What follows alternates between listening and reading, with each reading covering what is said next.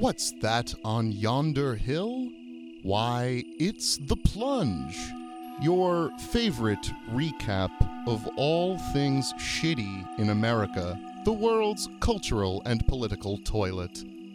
Be sure to subscribe, rate, and review us on iTunes, follow us on SoundCloud, and check out the Twitter page at plunge underscore podcast. This week, we're following up with the Golden State Killer. We're witnessing Bill Gates drink literal shit, and we'll analyze the hashtag resistances breakdown with Neera Tanden and Hillary Clinton scrambling to defend sex pests, and Joy Reid claiming her blog was hacked by forces other than her own homophobic thoughts. In Terrible Takes, we'll see who was more tasteless was it Michelle Wolf at the White House Correspondents' Dinner or Donald Trump at the Paralympics? We think the answer is not too hard to figure out. In our literacy campaign, we're talking about Nancy Isenberg's White Trash, the 400 year untold history of class in America, and Patton Oswalt's Silver Screen Fiend. In pop culture, Meek Mill's release was a bright spot in an otherwise bleak week in which Bill Cosby was finally convicted of crimes he committed years ago. Tina Brown received a pitch for a hashtag MeToo rehabilitation show featuring Charlie Rose, and Kanye West revealed his shared dragon energy with Donald Trump. Please note that this episode was recorded before Kanye said anything about slavery or the Holocaust, so that's why we didn't talk about it to close out the episode and send things off on a more whimsical note, Sam will tell a seafaring story from his childhood. All that and more on this week's show. Folks, let's plunge.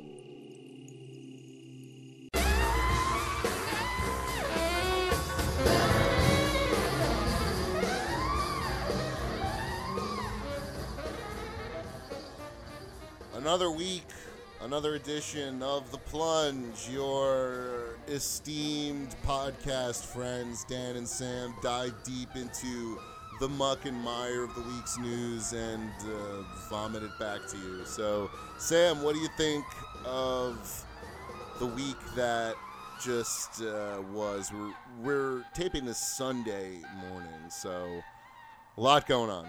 Yeah, hopefully nothing else happens today of import that we would need to include in the stories we're going to talk about from this week. Well, firstly, I feel like we had to follow up on the Golden State Killer case. This 40 year old cold case that we talked about last week, crime writer Michelle McNamara wrote this amazing book that I talked about in our literacy section, I'll Be Gone in the Dark and wouldn't you know, a few days later, they caught the fucking guy, apparently. Yeah, because we talked about it. Definitely the plunge. You know, I think the cops in this situation, apparently they used a DNA genealogy website, like not 23andMe, but one of those, you know? So there's, there's been this huge debate over if it's okay for the genealogy websites to give your DNA to the cops without your your knowledge, but I think the cops should acknowledge the plunge in you know in our role in the capture of Joseph James DeAngelo, the suspect known as the Golden State Killer. Yeah, not to mention that fucking 23andMe shit is a total scam. Uh, I had an old boss who claimed that she took a 23andMe and told her that she was 2% Cuban. And I was like, that means literally nothing. There's in Cuba, there's a pretty wide group of uh, races represented. But I thought it was funny that the killer was a cop and he was actually terminated from the Auburn Police Department, which he held that job apparently at the same time that he was doing a lot of these crimes but he was terminated from the Auburn Police Department after being arrested for stealing dog repellent and a hammer from a drugstore. and what was crazy about it was he probably could have kept the job as a cop if he had gone and uh, dealt with the discipline for stealing the what was it hammer and like dog, dog repellent poison yeah. but he didn't want them looking into his background so so you just quit. He decided instead to just quit and uh, keep terrorizing women. He committed at least 12 homicides, 45 rapes, and dozens of burglaries across California in the 70s and 80s. And he's now 72 years old. In this photograph, you gotta Google this the Golden State Killer, Joseph James DeAngelo. He's got like scratches on his head, so I do wonder if there was like a scuffle when they detained him. He doesn't look good, and definitely this whole thing is making the basketball team name Golden State Warriors sound a bit more ominous these days. Yeah, and it makes sense that he was a cop, right? Because a cop would know how to elude the law for so many years. Yep. I mean, we've said it before cops are the real serial killers here, folks. And uh, it's amazing that Michelle McNamara's work definitely galvanized interest in this case. And good on her for creating this incredible book that I recommend anyone with any interest in true crime or just good writing check out. It's called I'll Be Gone in the Dark. And this guy will pay for his crimes, I guess. Yes, hopefully. As long as we can trust the American legal system to have a modicum of justice, I don't think that's that easy to rely on, given that this week we saw that the Supreme Court started hearings on the third Trump travel ban. Um, it's worth noting that the ban has been in effect since December 2017, when the Supreme Court decided to hear the case Hawaii versus Trump, which has uh, attacked the travel ban, which currently affects all nine countries except that were originally on it, except for Chad. Now has been taken off the list just what what is the thinking behind even having a hearing on this? So, I mean, I, I tend to skew on the side of, especially nowadays, the Supreme Court and courts in general are pretty reactionary, and re, you, you can see it in, in what they've been saying about this. Um, Anthony Kennedy and other and conservatives. Um, I mean, it's it's you expect the conservatives to do this, but it sucks that like the swing vote, you know, Anthony Kennedy also has zeroed into the, like the constitutional authority element of the ban, basically like whether Trump or the executive branch at large can impose a travel ban, not like what the, the case is about, which is about the biases that are like crucial to, their, to the case against the ban. The idea that like this is a Muslim ban that targets Muslim people disproportionately. Justice Alito literally said it does not look at all like a Muslim ban, even because it only affects a small percentage of the global Muslim population. Which is like, okay, yeah, he Shut didn't ban like Malaysia. Up, you sack of shit. It clearly affects disproportionately Muslim people. Trump has called it a Muslim ban. Oh yeah. Roberts asked if bombing Syria is Islamophobic, which is fucking stupid. He asked the plaintiffs if there was a statute of limitations on Trump's xenophobic statements because they've been mentioning his like hard, you know, his statements from the during the campaign, during his presidency, as trying to establish a trend of like his, you know, racism against Muslims. And Roberts is just not hearing all of this. He clearly thinks that Trump has like come a long way or something since uh, making those statements. Solicitor General Noel Francisco um, repeated that. He also continued to use this line of argument that the executive branch uses, which is that the these countries are on the travel ban because they refuse to share information about like passports and uh, how refuse to keep records of like their nationals leaving or entering, um, which is total. I don't think that's total bullshit. But that's the reason they said that they took Chad off the list. It's like their uh, you know procedural, I guess, justification for why they're allowed to ban people. But uh, either way, I've been saying that this is not going to go well in the Supreme Court, and it looks like I'm going to get my "I told you so" moment, unfortunately, soon. So keep your fingers crossed that I'm wrong, but I don't see the Supreme Court taking down the travel ban. Fun stuff, folks. So, speaking of shit, Bill Gates had an excellent photo tweeted from his Twitter account. It's him drinking a glass of water in some sort of factory mechanical setting and Bill Gates says, I drank water made from human feces.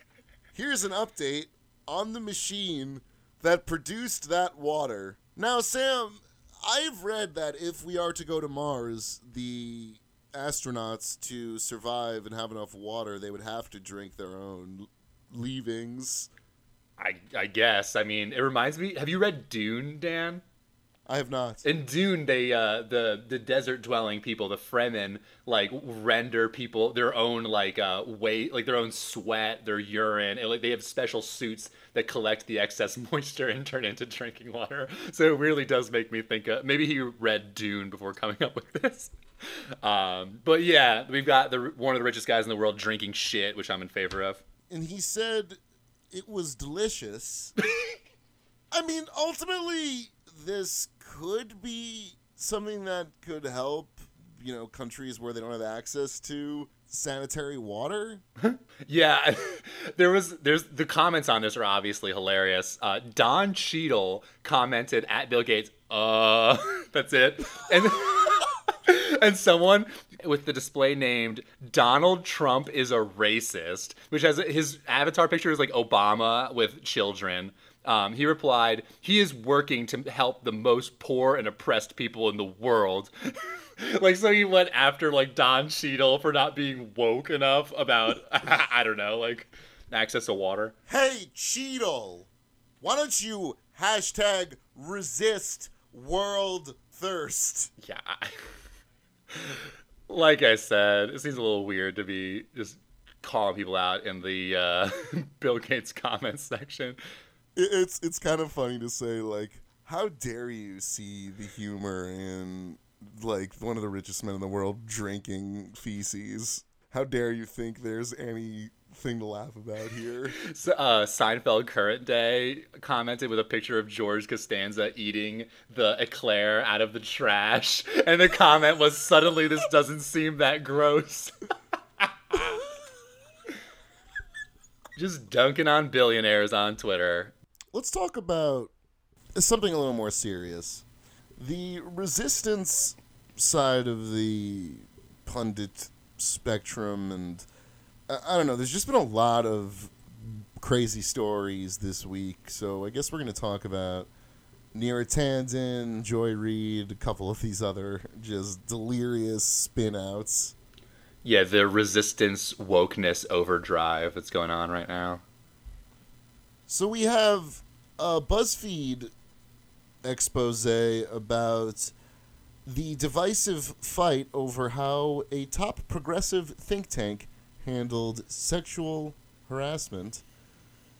So, Sam, you had seemed to think that there is a lot of uh, sexual harassment at nonprofits and things like that, and the um, Yeah. the uh, policy hubs. I mean, exactly. The uh, so the think tank in question is the Center for American Progress, which is basically a like a mill for uh, DC interns who want to work for the Democratic Party. Like if if you work there, you can work. You're you could have a career in politics afterwards. And I think with uh, the nonprofit sector or with policy, I think it's similar because there are these gatekeepers who kind of control whether these insecure kind of entry level people can get to crack into this you know prestigious industry i guess.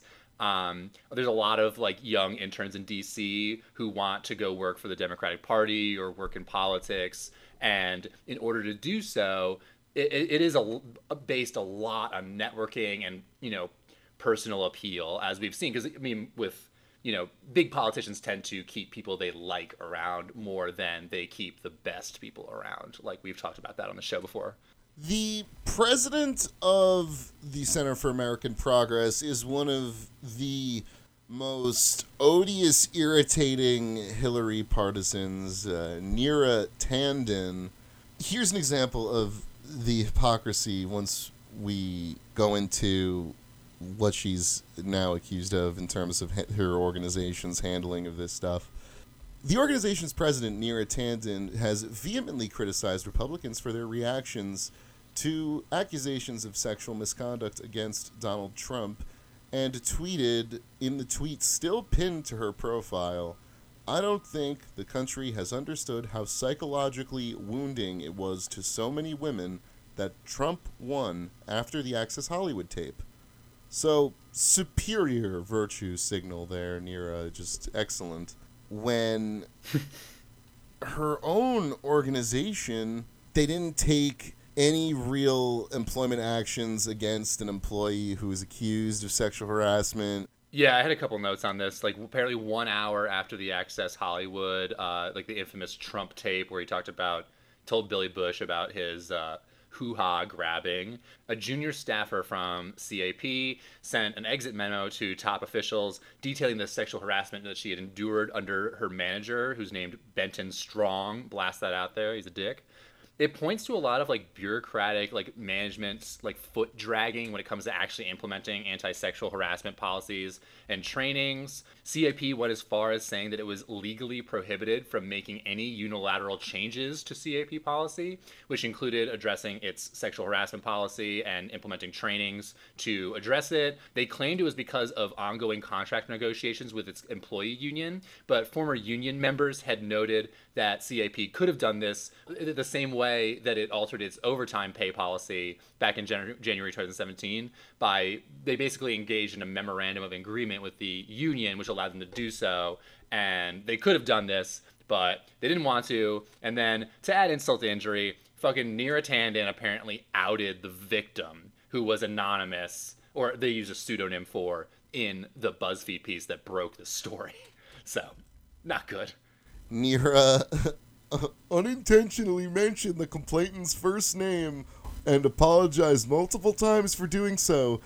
And it's just egregious that it's a mess. you were at a time when people are doubting your HR abilities and your ability to have people feel safe reporting stuff that's happened to them to out someone to everybody it just it's mind-blowingly stupid. Yeah but as we're going to go into she's not the only one who's been having a tough week trying to argue that she's woke and other people aren't. There was a story that came out ronan farrow on good morning america claims that hillary clinton had scheduled an interview with him when he was at the height of his reporting on harvey weinstein. Won the pulitzer prize. Exactly yeah. And apparently hillary clinton's folks got in touch with him and said, We heard you're working on a big story. And they sounded very concerned and tried to cancel the interview. And Farrow says it was pretty explicitly over the Harvey Weinstein stuff. And Harvey Weinstein was a huge DNC donor. He's been friends with the Clintons for a long time. So, I mean, once again, doesn't doesn't bode well. And finally, Joy-Ann MSNBC's embattled weekend host, and figure of the hashtag resistance wrote this absurd series of homophobic blog posts that like aren't even funny.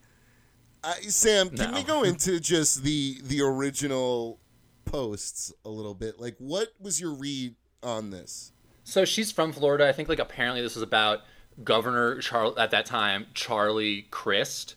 Um, she repeatedly mocked. See, she basically thought that he was a, cl- a cl- closeted homosexual. She referred to him as Miss Charlie. She was, and you know, she came out. I think she also had some posts. She said that like um, Brokeback Mountain's gross because it has gay sex in it. She's like, it's natural for heterosexual people to think that gay sex is gross, and ba- basic like what 90s to mid 2000s homophobia i would say. I think that a lot of other liberal and even left-leaning fucking like pundits today wrote a bunch of shit like this or said shit like this back in the 90s and 2000s which doesn't excuse it but her reaction to this has been so much like more insane And post that is the thing that her defenders have been ignoring. They're all saying like I saw like fucking Eric Holder or fucking like just every every fucking rando liberal under the sun saying Joy Reid is a fighter for the LGBT community and is an extreme woman of honor. And it's like, just no one is saying that she should get fired over the posts engaging in a homophobic humor before it was too uh, obscene to do so. Because, like, can't just, like, erase, like, every single I mean, like if you held everybody to that standard, I, I don't think there would be. Uh, I think it'd be a lot more than just her. I mean, that's true. And whether that's a bad thing or not leaves to be seen. But the lying is insane. Yeah, that's true. She, it's it's George Costanza level deceit. I was hacked! Someone said this on Twitter. It was like the episode where George drives Susan's parents all the way out to the edge of the Hamptons, saying that he has a house in the Hamptons, and they just go along with it, knowing he's lying, and they just keep pushing it. So all these people defending Joy Reid are completely ignoring the fact that she is obviously lying about not having written these because the original tweets where she linked to these posts are still up. Um, yeah. One of them, I- I mean, someone pulled this up. Who knew Ken Mehlman was gay? Except everybody? Geez, next time they'll tell us Rick Martin is. Wait a minute. Just like super basic, like boring ass, like whatever humor. Yeah, so basically she all she had all these hacky stories that suck, and then she said, I think in December she had apologized, owned up to some of them, and said like, "Oh, I've grown as a person. Like we were all homophobic back in the day. Sorry." Wait, like a normal apology, but then recently they unearthed like way more of them of these homophobic blog posts. And instead of like being like oh i'm sorry she said oh these ones are because russian hackers went into the wayback machine like that internet archive site and added these blog posts in which is the stupidest fucking thing ever. Because clearly the wayback machine can verify whether or not it's been hacked and so to to combat this, what Joy Reid claimed that she knew a cybersecurity expert who confirmed that she had been hacked. This guy had previously bragged, Jonathan Nichols had previously bragged about affiliations with neo Nazis. Like she just keeps digging herself deeper. And as soon as he became uh, like dragged into this story, he like put his Twitter on private and tried to like hide himself. this Jonathan Nichols guy, but Yeah, he's the guy who said he was affiliated with neo Nazis, and Joy Reid is toxic to him. the resistance, baby. But uh, so PFLAG, um, you know, massive like uh, LGBT advocacy group, rescinded Joy Reid's media award for her LGBT advocacy because like fucking duh. And apparently the FBI is also investigating the hacking now, which is stupid. yeah, the fact that she is like, yeah, yeah, I didn't do it. Uh, okay, we're gonna get the FBI involved. Yeah, yeah, do that. They'll they'll figure it out. Like, i i- again, it's Costanza level, just pushing the lie. And Yeah. then we have the Daily Beast is going to hit pause on Joy Reid's columns, according to their executive editor Noah Shachtman. Ugh, what a tragedy, man. I know. It's quite funny. And then on her Saturday show this weekend, Joy apologized that people are construing that she wrote those homophobic posts, but she is saying that she didn't write them still. Yeah, uh, that's just bizarre. And uh, I mean, we also probably, you may be confused as to why we're predisposed to dislike Joy Reid. She is like the ultimate person on Twitter who punches left against like Bernie bros. She like, thinks that she uses this Russian hacking line for basically everything that goes wrong with like center liberal politics. She's also a hack. She did previously claim that Bernie was like the future of the Democratic Party, but then switched lines on that when it became like opportunistic to do so. She had that bizarre tweet about how like Trump only dates women from former Soviet republics, where she revealed that she knows nothing about history or geography. Um, she's just a dumbass, and it's it's fun to see her get her comeuppance a little bit. But it is bizarre to see the just complete dissonance among these liberals who squawk about fake news and then it's okay that Joy is just clearly lying through her teeth here. it it weakens the liberal cause, not just with people like us who would be more inclined to be sympathetic to the liberal cause, but I mean, like, th- this is fodder for like conservative media right now. Like, liberal host thinks she's so great, but she's a homophobe. Like, why couldn't she have been on? Like, oh, it's, it just it just makes it so easy for them. Like, don't and also don't be homophobic. It's terrible. It's horrible. Don't do that.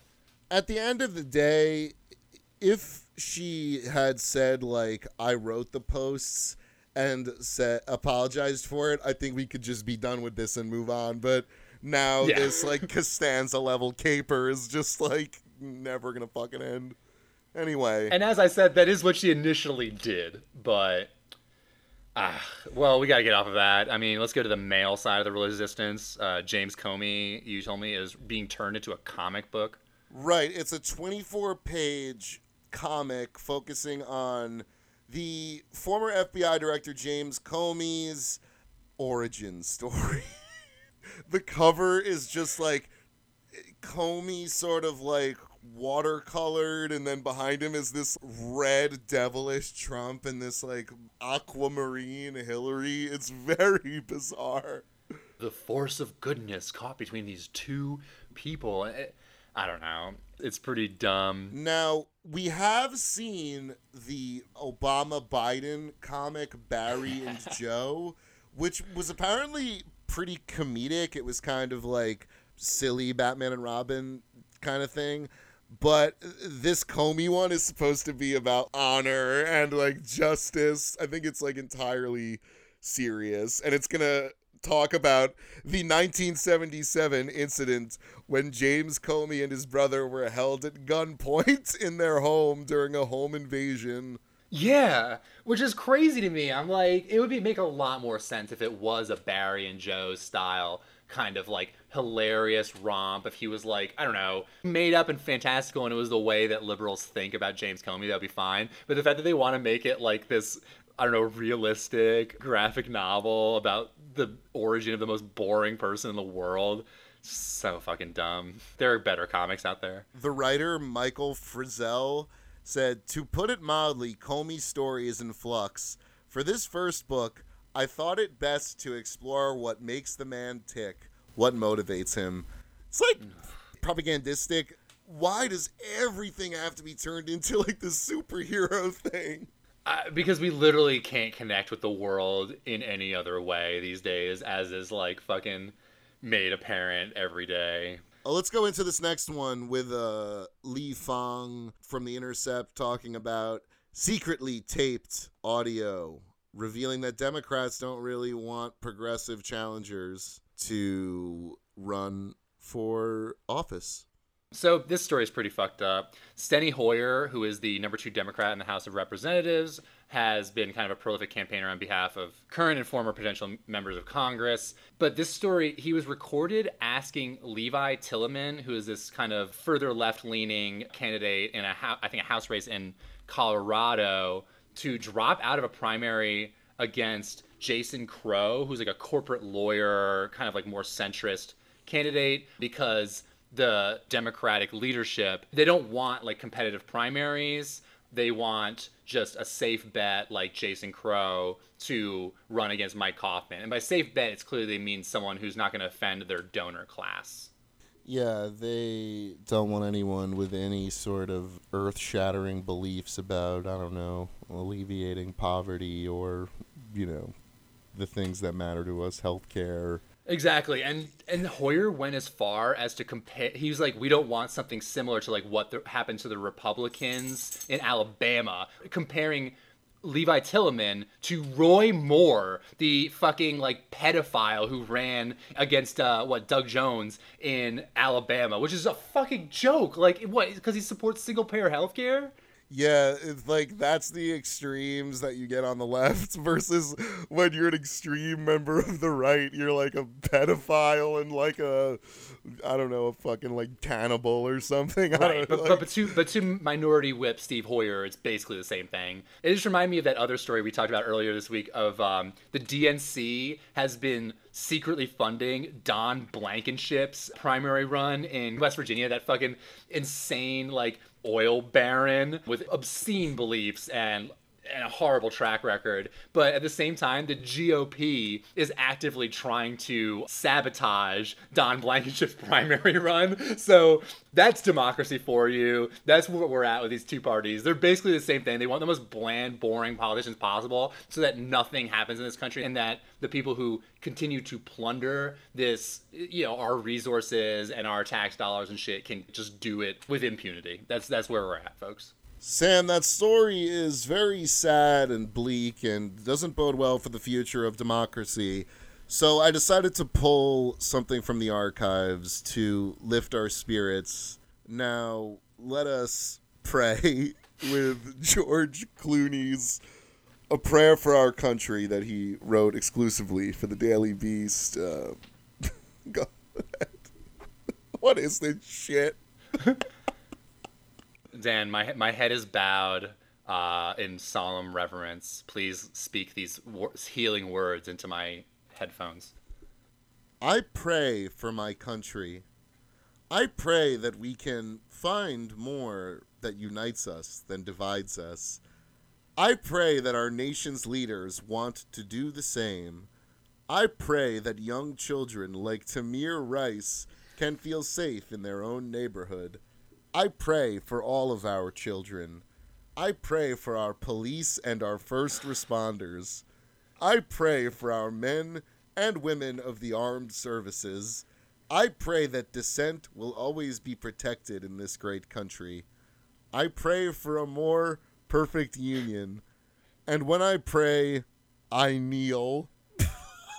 Clooney literally wrote, "This is like something a, a fifth grader would write." Yeah, I was just gonna say that. Like this, I I think like when I was 11, I probably wrote this for like my social studies class. This is terrible.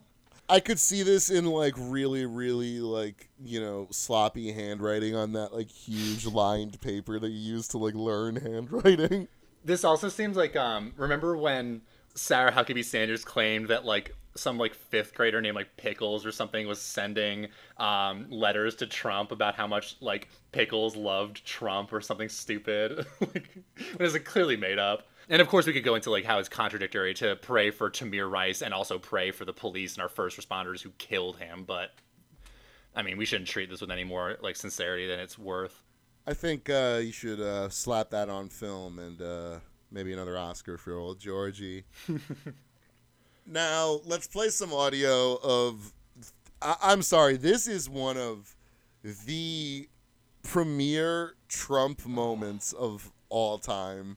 This is Donald Trump talking to the Paralympians at the Paralympics. So today, on behalf of the United States, I want to thank every Olympian and Paralympian.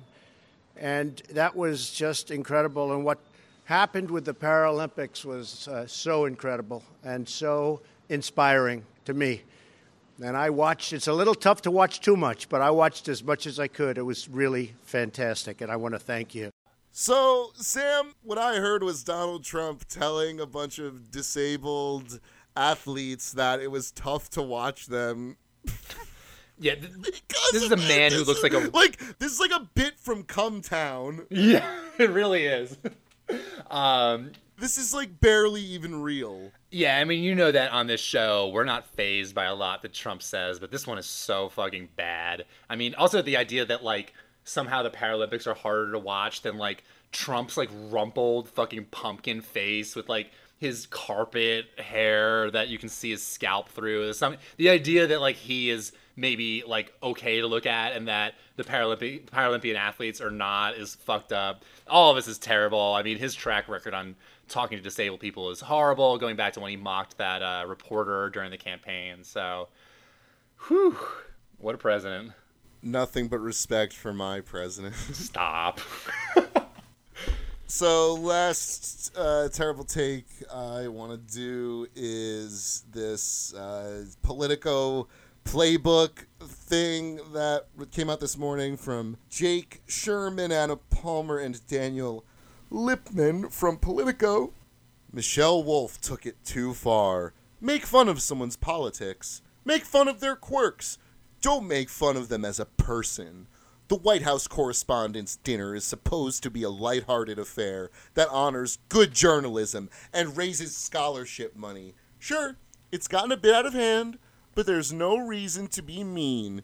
Mean isn't funny. As John Boehner used to say, it costs nothing to be nice.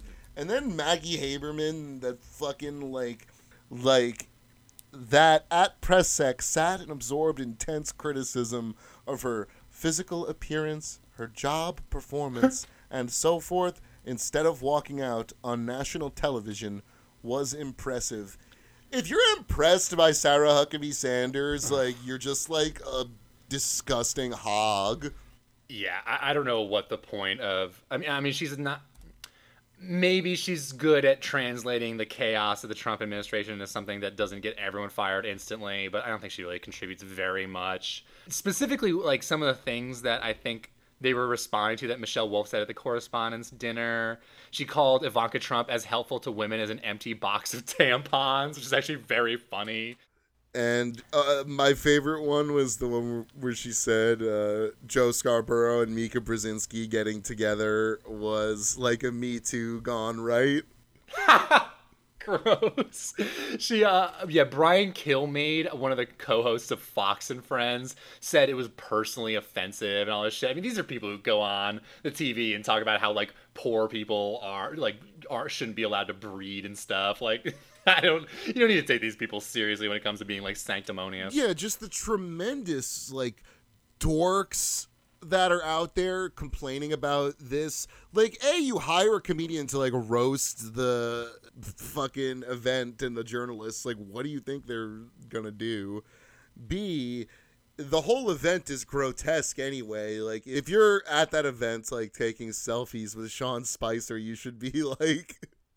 I don't know. Uh, uh, that's all that event is. It's just, you know, people who read news on TV uh, rubbing elbows with the people who lie to them every day. It's disgusting. It's absurd. And the fact that they are so self-important that they think they're above like mockery is just a testament to like I mean how uh, they perceive themselves. Oh, and uh, the uh, correspondence dinner had already like apologized for bringing Michelle Wolf on because she was very offensive. So so boring. everything is uh, tr- trash. So why don't we hop into the literacy campaign where we talk about the books we have read and try to get you to maybe read as well. Uh, trash is part of the title of the book Sam's going to talk about. Yeah, the book I want to talk about this week is called White Trash The 400 Year Untold History of Class in America by Nancy Isenberg. She's a history professor at Louisiana State University. This book came out during the 2016 election and the panic over like this, you know, much misunderstood white working class. And it kind of analyzes the way that uh, class works between white people, between elite whites and poor whites. 400 years, this sprawling survey of uh, the history of like this underclass of white people, all the way back from like Hakluyt the Elder, who was this British um, attorney who wanted to send like the vagrant poor and like listless of England to uh, the colonies as like a dumping ground for literal like human refuse. And she also talks does a lot of interesting work. It really starts to like uh, pick up when she talks about the theories of like benjamin franklin uh, james oglethorpe and thomas jefferson some of our founding fathers who suck and have disgusting views on you know human rights. And it's very interesting. This book drew a lot of criticism for not treating race well and not drawing out the connections between poor white people and racial minorities against whom they are pitted. I kind of agree with that, but I mean, it is literally called white trash. It is specifically about the way that white people victimize one Yeah, another that, on the that kind of class. that kind of criticism in a book is generally like boring to me. It's like when they were criticizing Between the World and Me by Ta-Nehisi Coates for not talking about the like uh, black female perspective, and it's like he's telling his own. Sto- it's Yeah. like not everything has to be about everything. He's all a man. Yeah, like, uh, but continue. Yeah. Definitely, and especially with history. I mean, my criticism of this book is that it's too general. Like, for talking about class in America over 400 plus years, from like Hakluyt the Elder to Trump, is fucking preposterous. She can't. She does. A lot of people criticize her for glossing over certain things, and I'm like, well, yeah, because she had to gloss over like a lot. She can't, it's only like four. The book is only like 400 pages. You can't. She's not going to go into like every single instance of this. It's a general survey, and I think it's intended for people who genuinely think that the only oppression in the U.S. is racial or like sex oppression, and that it's not that, that we don't have classism in the U.S., which is frankly ridiculous. And she, it, it's cool that she goes through and like talks about the theories of, I mean, like.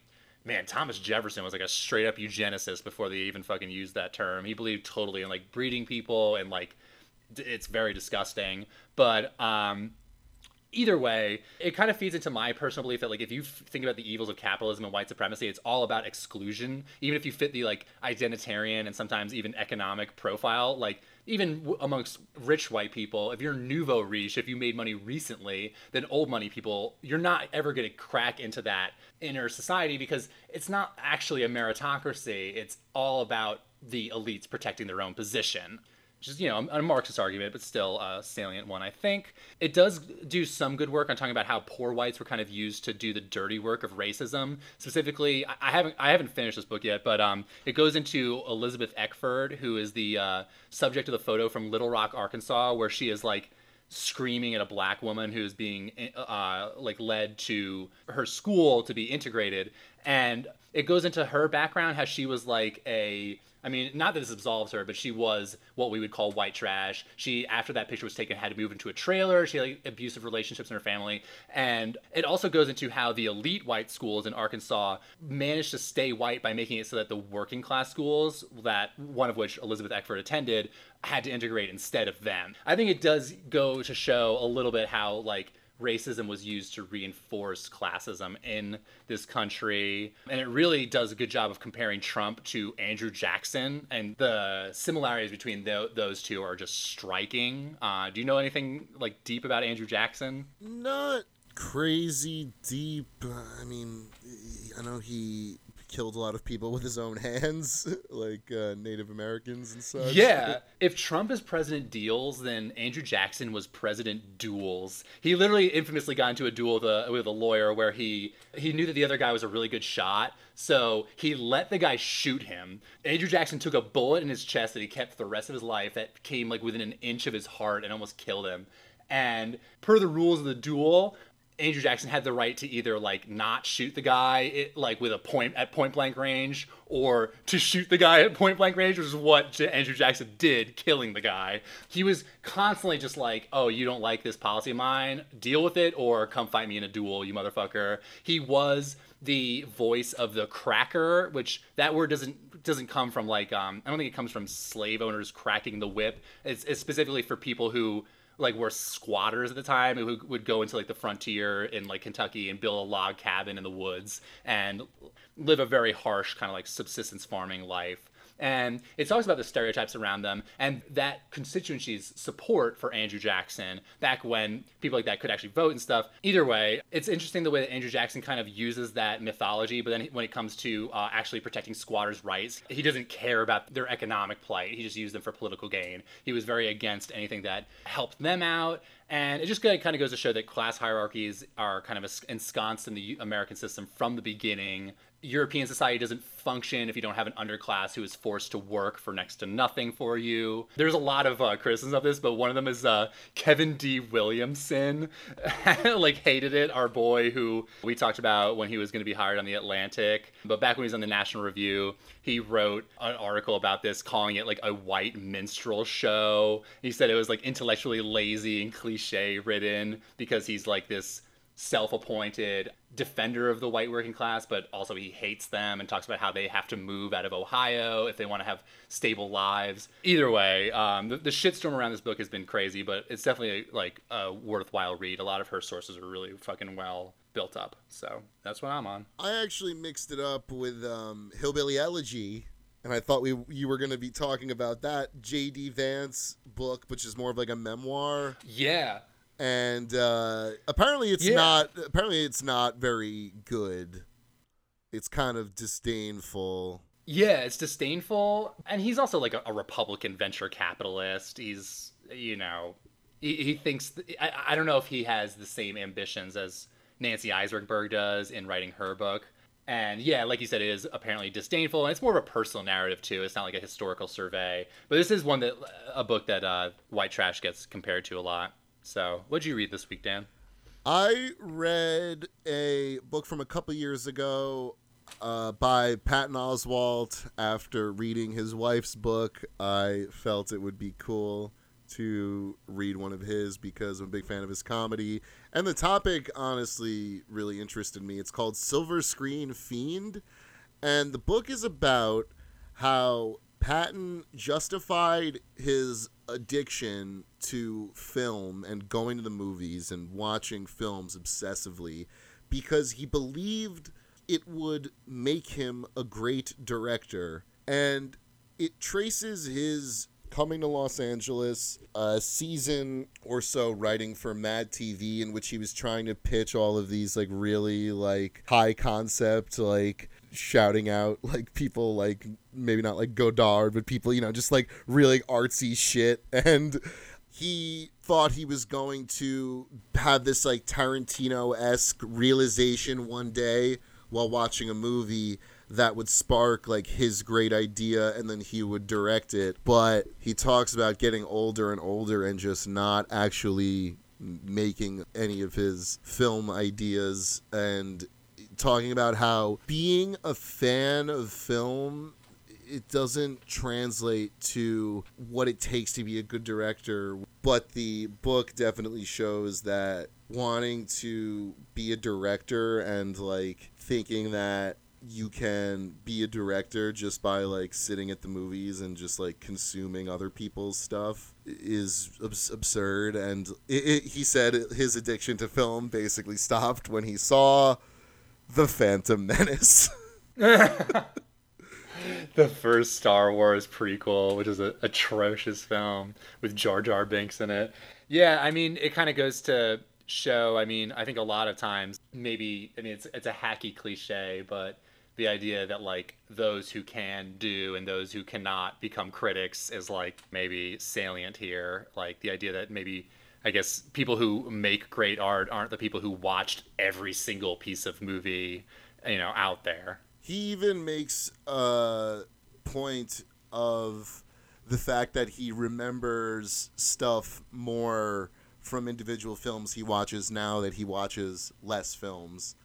Definitely uh, provided a good rebuke of the idea that like you just need to like consume everything in order to create. Like the only way to create is to create. Yeah, and I mean also I like anytime someone points out that artistic expression and creation is not like a fucking formulaic or like academic pursuit. It is just you gotta have that joie de vivre or whatever. You gotta have like the je ne, je ne sais quoi or whatever other French cliche you want to drop in that uh, gives people the kind of artistic spark that leads them to make great art.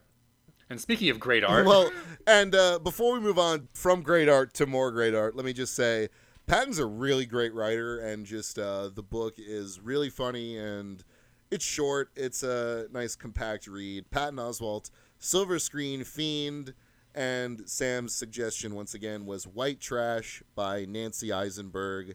Check them out. And like you said, great art this week.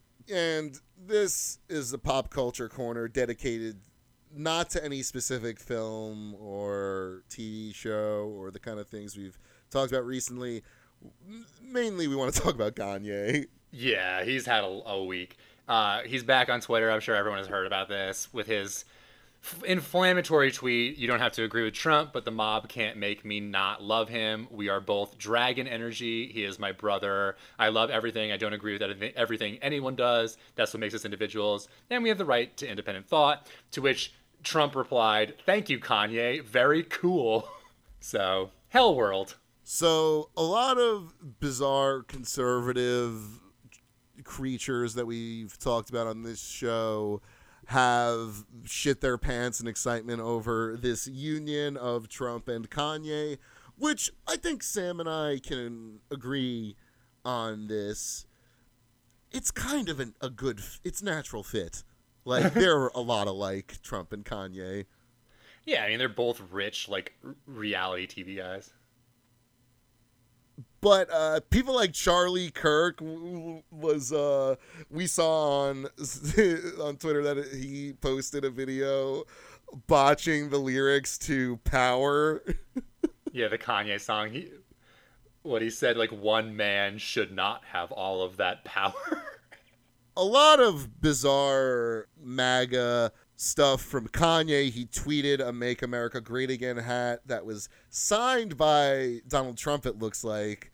And this is, you know, leading to a lot of dialogue from the famous hip hop people community. People like Chance the Rapper came out defending Kanye, saying Chance specifically said not all black people have to be Democrats, which is a very reasonable statement.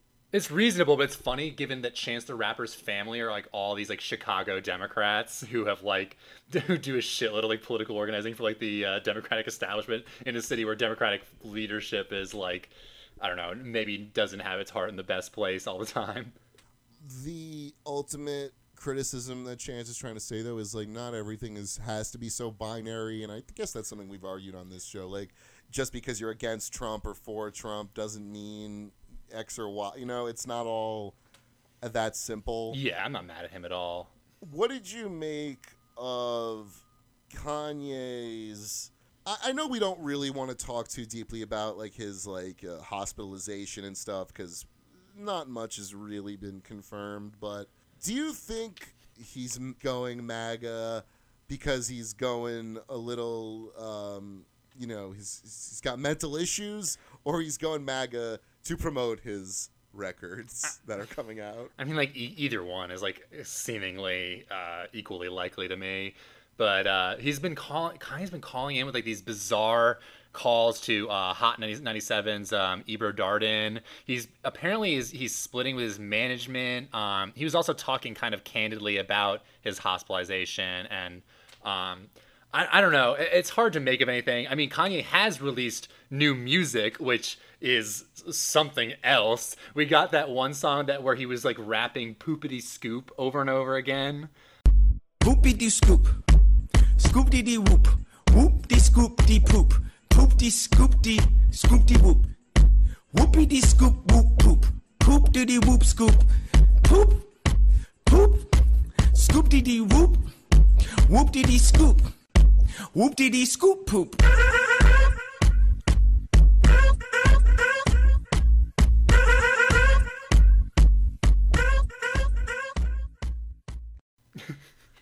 That's fucking bizarre. It's bizarre, um, but it's not any more bizarre than his song he released with T.I. called Yay versus the People, where he and T.I. are like rapping, debating their respective political positions. Let's play a little bit of that too. Yo, Tip, I hear your side and everybody talk though, but ain't going against the grain everything I fought for. Probably so, yeah. Well, where you trying to go with this? It's some shit you just don't align with and don't go again. You just reading the headlines, you don't see the fine print. You on some choosing sides, I'm on some unified. It's bigger than your selfish agenda. If your election ain't gonna stop police from murdering, getting. Bruh, I never ever stop fighting for the people. Actually wearing the hat to show people that we equal. This music is fucking not really uh, what I necessarily expected. yeah, some of the some of the couplets we can pull out. Uh, I know Obama was heaven sent, but ever since Trump won, it proved that I could be president. There, there might be an interesting commentary on this about, um, I guess, like race versus class solidarity. Like the fact that Kanye is explicitly saying here that he saw himself more in Trump than Obama is interesting to say the least.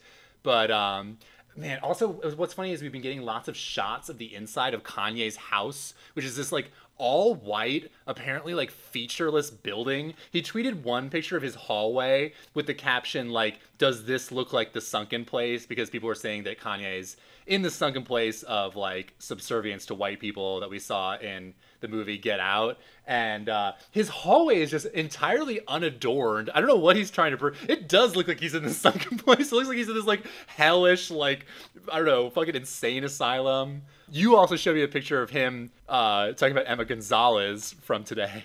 Yeah, he tweeted like my hero Emma Gonzalez, who obviously is one of the survivors of the Stoneman uh, Douglas Parkland school shooting, and he then tweeted a picture that is this bizarre selfie saying inspired by Emma, and I can't tell if he is saying that this is what I look like when I'm inspired, this like pensive face or is he saying she inspired him to shave his head? Yeah, it's hard to tell Completely whether he's baffling. Yeah, I mean, and we know that Kanye is baffling and like you know, sometimes a little politically incoherent. But uh, this week, it's just been it, the fallout has been ridiculous. Every time I see some other conservative jackass talking about how like I'm glad we've got Kanye finally, like they're losing their minds over this, and it's just hell world, man. He's just trying to fucking sell the records. Like it's, not. So the last thing on Kanye, the best part of this is when Donald Trump Jr. in response to Chance the Rapper saying sort of defense of Kanye saying black people don't have to be Democrats. Donald Trump Jr. said in a tweet, It's always incredible to watch a cultural shift happen in real time. I respect those willing to take the lead breaking with convention. That takes guts, though there's a better word for it. And then it shows two basketballs. Two basketball emojis, which is either to suggest that Chance has like basketball sized balls or that Donald Trump Jr. thinks that Chance the Rapper, who is at Chance the Rapper on Twitter, might actually be a basketball player. I'd like to think that he thinks he's a basketball player. Yeah, well, either way, did you catch the uh, Sixers game with Meek Mill recently? Yeah, he was there with Kevin Hart, if I'm not mistaken. Yes. That was right after his release after five months in jail. Sam, could you speak to the way he ended up in jail? This was like a weird story, right? Yeah. Meek Mill obviously is a pretty famous rapper who's been uh, incarcerated in Philadelphia recently. Yeah, let's play a little bit of Dreams and Nightmares here. It's a great song. Ain't this what they've been waiting for? You ready? Uh. Uh.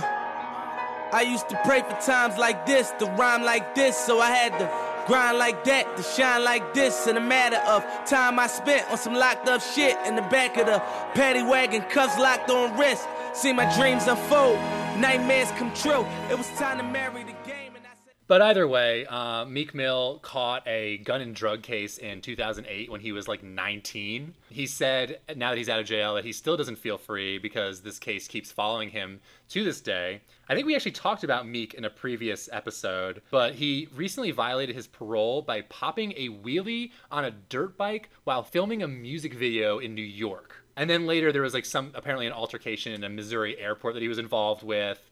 Um, the charges for both of them were dismissed, but he was still found by this judge to be in violation of his parole. And do you remember what we talked about with that judge? Yeah, uh, God, I don't. It, it, I don't even remember if we talked about this on air or off air, but she apparently like wanted some sort of like favors from me.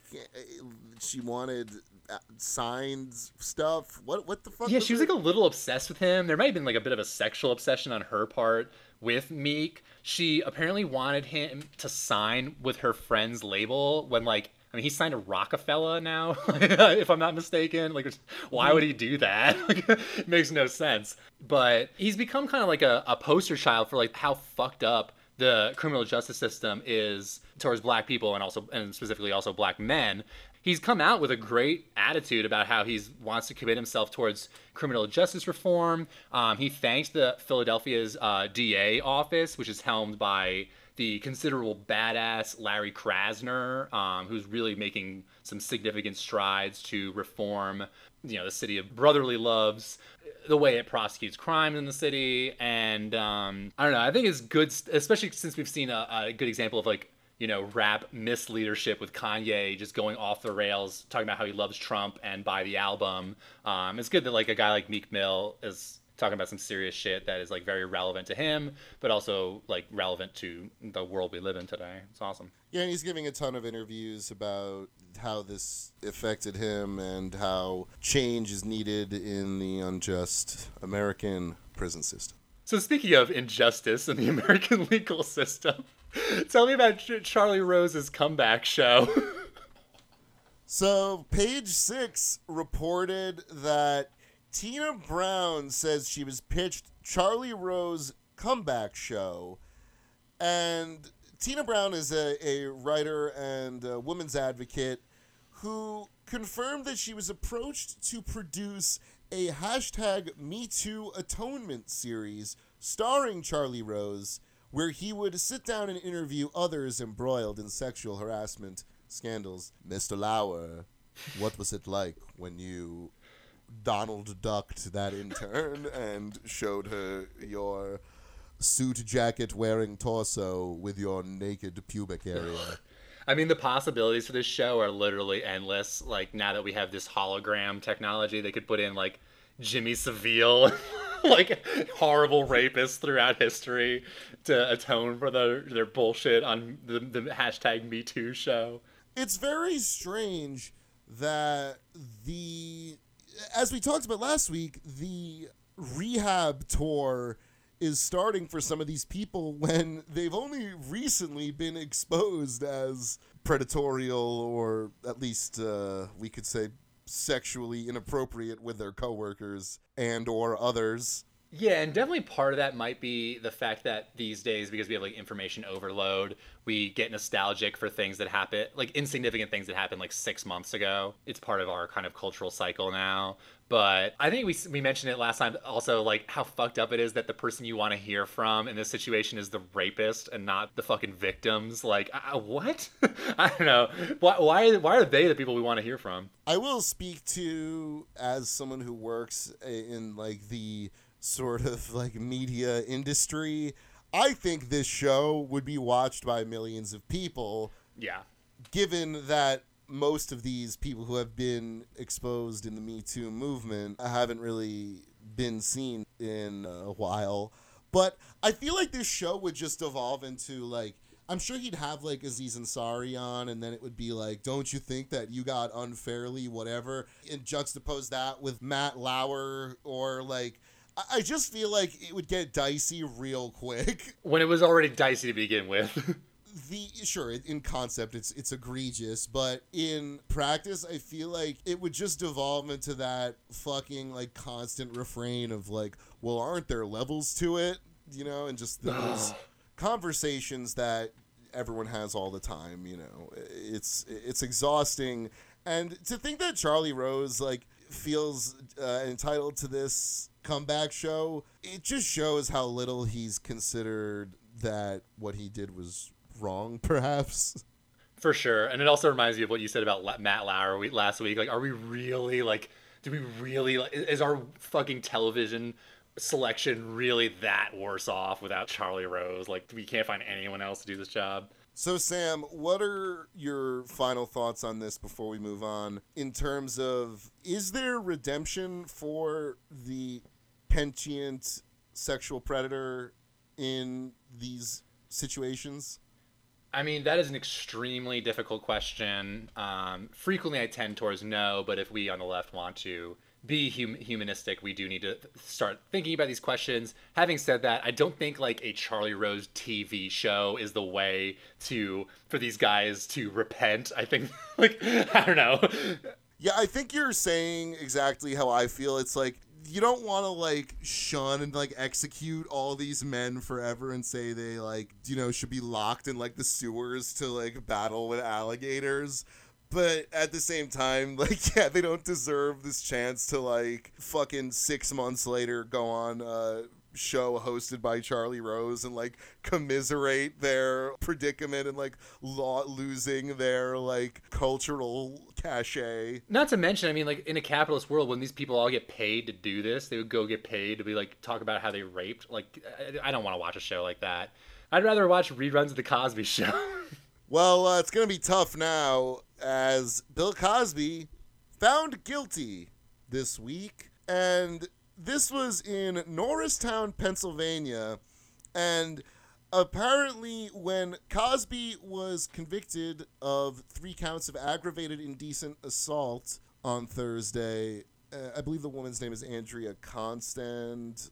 Uh, Yes. yes, and she really fought for this for a long time. So props to Andrea Constand.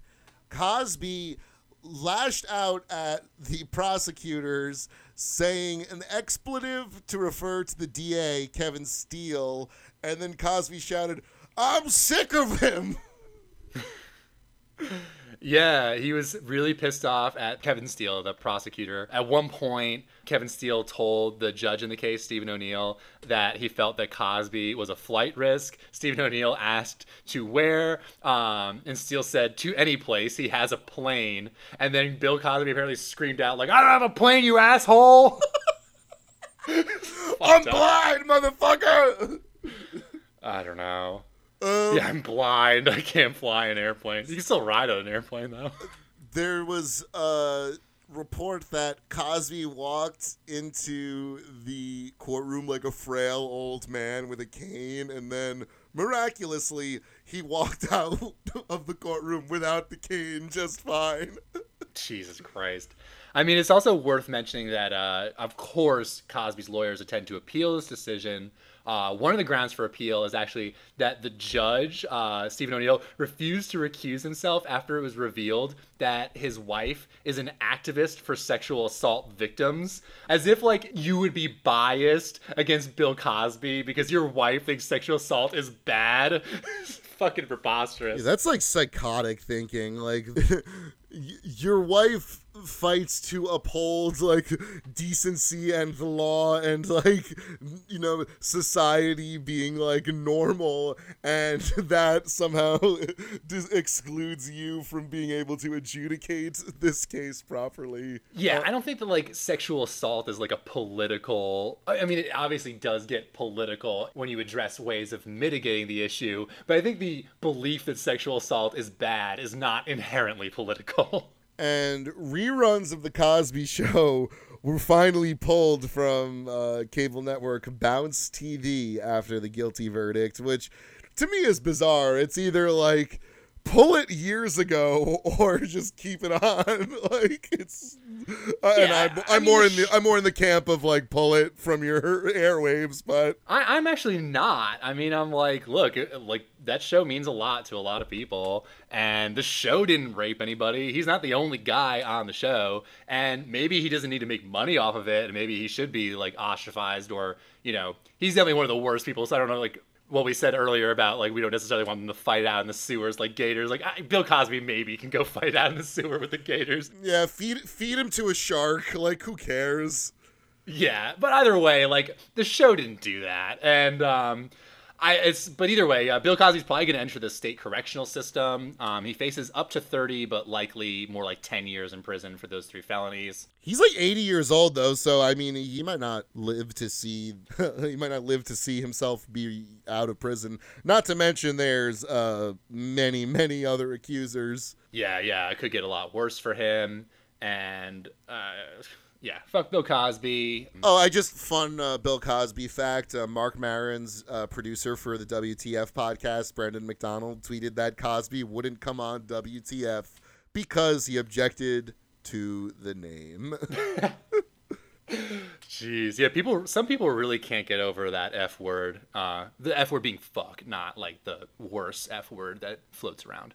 But speaking of floating around, you ready for story time, Dan? that was very serious pop culture corner. We dressed some, uh, you know, some of the worst uh, among our media and entertainment class, and now Sam has a story about an odyssey. Yes, to lighten things up. Basically, when I was a kid, my parents used to take me out to like Martha's Vineyard for our summer vacation every year. We'd spend like a week or two out there. And uh, even though, I mean, I guess in the 90s we could afford to do so. I don't think that we could do that now. But uh, either way, it was a big part of my childhood, and I have a lot of stories from there. But the, the first one I have to mention is like my dad was obsessed with I don't know weird solutions to his fear of water. So the most preposterous example of this is that he bought this instead of buying like a normal rowboat, he bought like this rubber inflatable rowboat. Like Dan, I need you to get a good mental picture of this thing. It's like I don't know. It's like an inflatable fucking raft. It's with like a life raft. It's it's like yeah, I mean it's a little more substantial than that. It's obviously like you can take it out in the water and it's fine, but it's for like ponds and stuff. It's like for fun. It's not like an actual fucking seafaring v- vessel or anything. But my so my dad decided that we were gonna go out in the surf on this thing, like into the like basically the well, it's the Vineyard Sound, but it is the Atlantic Ocean, and uh, it was at the Menemsha Beach. In case anyone's familiar with like the geography of Martha's Vineyard, so the surf's not like very intense there, but Martha's Vineyard does have hella rip tides that can drag you out pretty far from shore. So my dad and I set on this stupid like inflatable raft and we get into a riptide. And it pulls like I'm watching people on the shore shrink to the size of like ants rapidly. Like, I think that happens in an episode of The Simpsons, but it, it looked like that scene. I, I my dad was like I guess kind of freaking out. I didn't have like a good sense of how dangerous it is to be like swept out to open ocean. Like I a assumed, drift in a yeah, fucking rubber I boat. that I could just like swim back or something. You know, But, you don't think uh, of Martha's Vineyard as having those sort of tides, like I, you know, like the Cape Cod, like that sort of Massachusettsy beach is usually pretty calm in my memories because I, I I spent a lot of time uh, visiting those beaches uh, as a kid myself. Yeah, and that's actually why they warn so much about riptides because people don't expect it. But I, I had a couple times on Martha's Vineyard getting pulled into riptides. It's more dangerous if you're swimming because then you just kind of run out of energy trying to swim back because you can't swim against it. You have to swim diagonally to cut through them. Either way, this riptide wasn't like insanely serious, but my dad could not row us back to shore, and because of the current. And I look over the side, and I'm having a great time because I, I think I was like eight when this happened. I was very young and I looked over the edge, and there were just like in, insane. There's like a forest of jellyfish around us. I'm like, Dad, look. they're huge, like these. They're like the bigger than dinner plates. They have these massive like red stingers and tentacles and shit hanging down. My dad is like hyperventilating. I'm like, what's wrong, Dad? Like this is fun, but uh, eventually Was that your we're out. gonna need a bigger boat moment? yeah, basically. This is also, I think, the last time my dad was allowed to take this stupid raft out, at least on like ocean, because my mom, as you can imagine, was like running up and down the beach. Like she was the only person I could really distinctly see from that distance because she was just running up and down the beach, like screaming and like begging people for help. my dad could tell, I think, like that he was gonna get into shitload of trouble when he got back to the beach. But eventually, like, I mean, it was fine. We let the surf just carry the raft back in. It took forever, but eventually we made it back. But this is a pretty funny uh, example of, like, uh, I don't know, I guess, uh, weird moments in father son bonding. Yeah, being like adrift in like an ocean of jellyfish, just like you know, y your dad just like flipping out, having like a panic attack. You know, you Yeah, fall I into mean- an ocean of jellyfish, you know, you you might uh, break your dick or something. I guess I shouldn't have trusted like fucking like my dad is from Iowa, landlocked state, to be this like seafaring like captain, but I don't know. Well, I think there's a lot of lessons there. Um, you know, don't necessarily trust that your dad knows everything. It's a good lesson for the show in general. A lot of our uh, show is about not necessarily uh, taking people's authority based on their position in society or whether or not they're your father or whatever.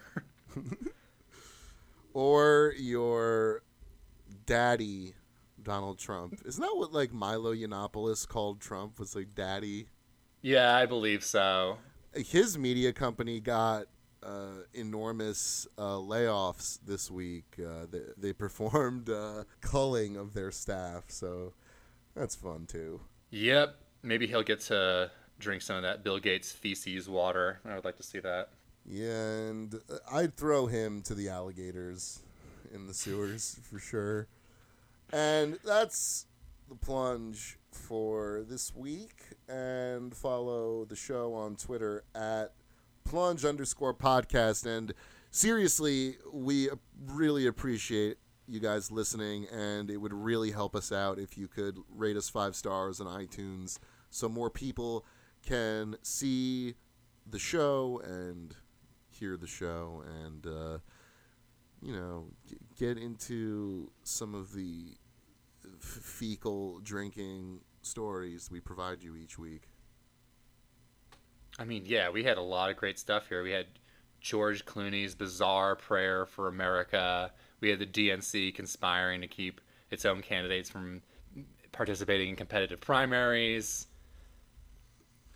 Yeah, and Joy Reid and Neera Tanden acting like complete fools, and the outrage over Sarah Huckabee Sanders getting made fun of. Just this is just such a fucking week of shit. Some content. I mean, and also on the show, we I think we can take credit for catching the Golden State Killer because we talked about the Michelle McNamara book last week, and then he got caught like just right after that because maybe the you know the authorities were listening to the podcast. I mean, I don't know what they like on the podcast. We we diss the cops all the time on the show, but uh, I like to think we played a role. That's just undeniable, and we will see you all next time.